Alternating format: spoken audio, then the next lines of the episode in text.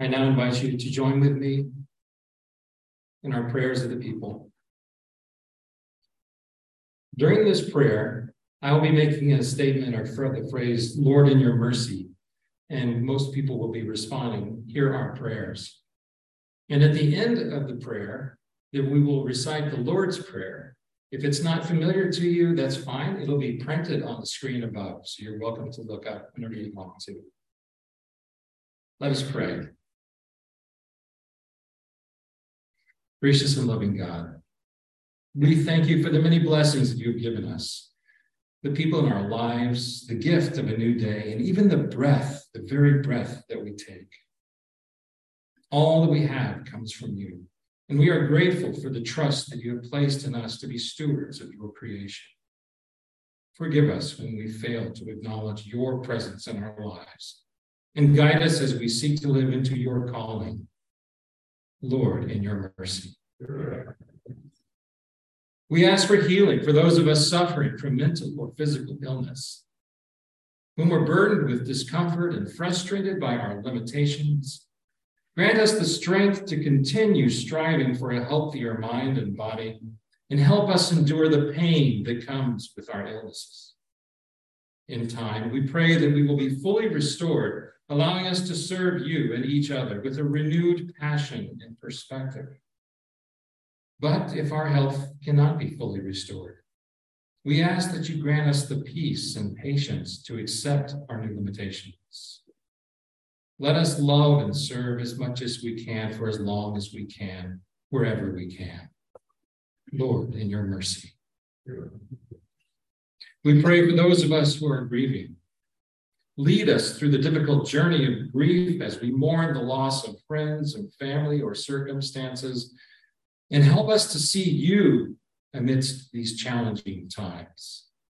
Help us to accept our losses in a way that acknowledges the reality of our situation, yet also it recognizes the hope and joy that comes with being a part of your family.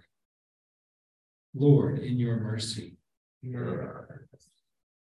We pray for those of us suffering from food, housing, or financial insecurities. Although we know that there is no more to life than material possessions, living without an assurance that we will have a place to sleep tonight or a meal to eat in the next day is very stressful. Lead us toward a space of sufficiency and guide us toward those whom we can help. Let us learn to support each other wherever we can, whenever we can, so that all your children will always have enough. Lord, in your mercy.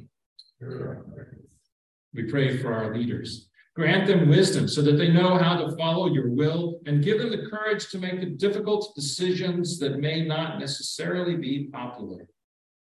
Open their eyes to the needs of the most vulnerable and help them recognize the importance of humility in those circumstances where they have significant authority.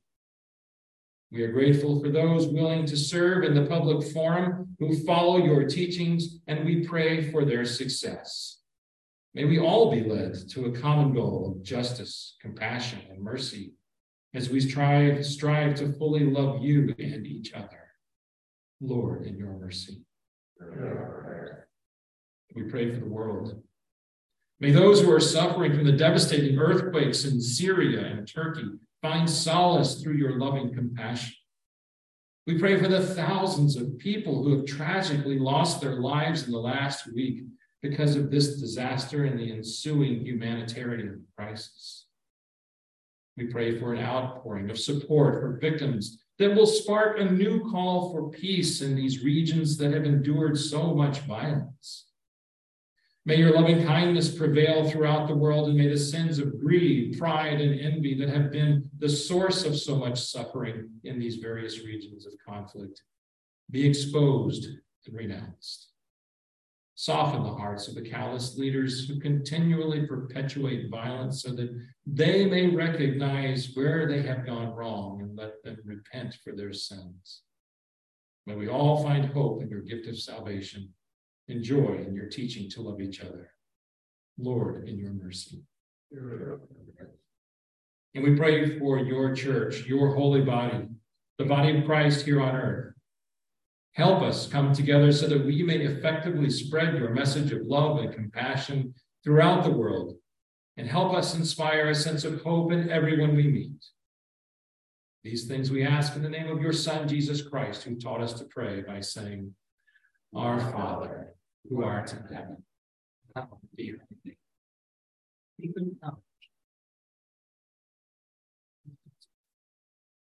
Give us this day our daily Forgive us our trespasses, as we forgive those who have trespassed against us.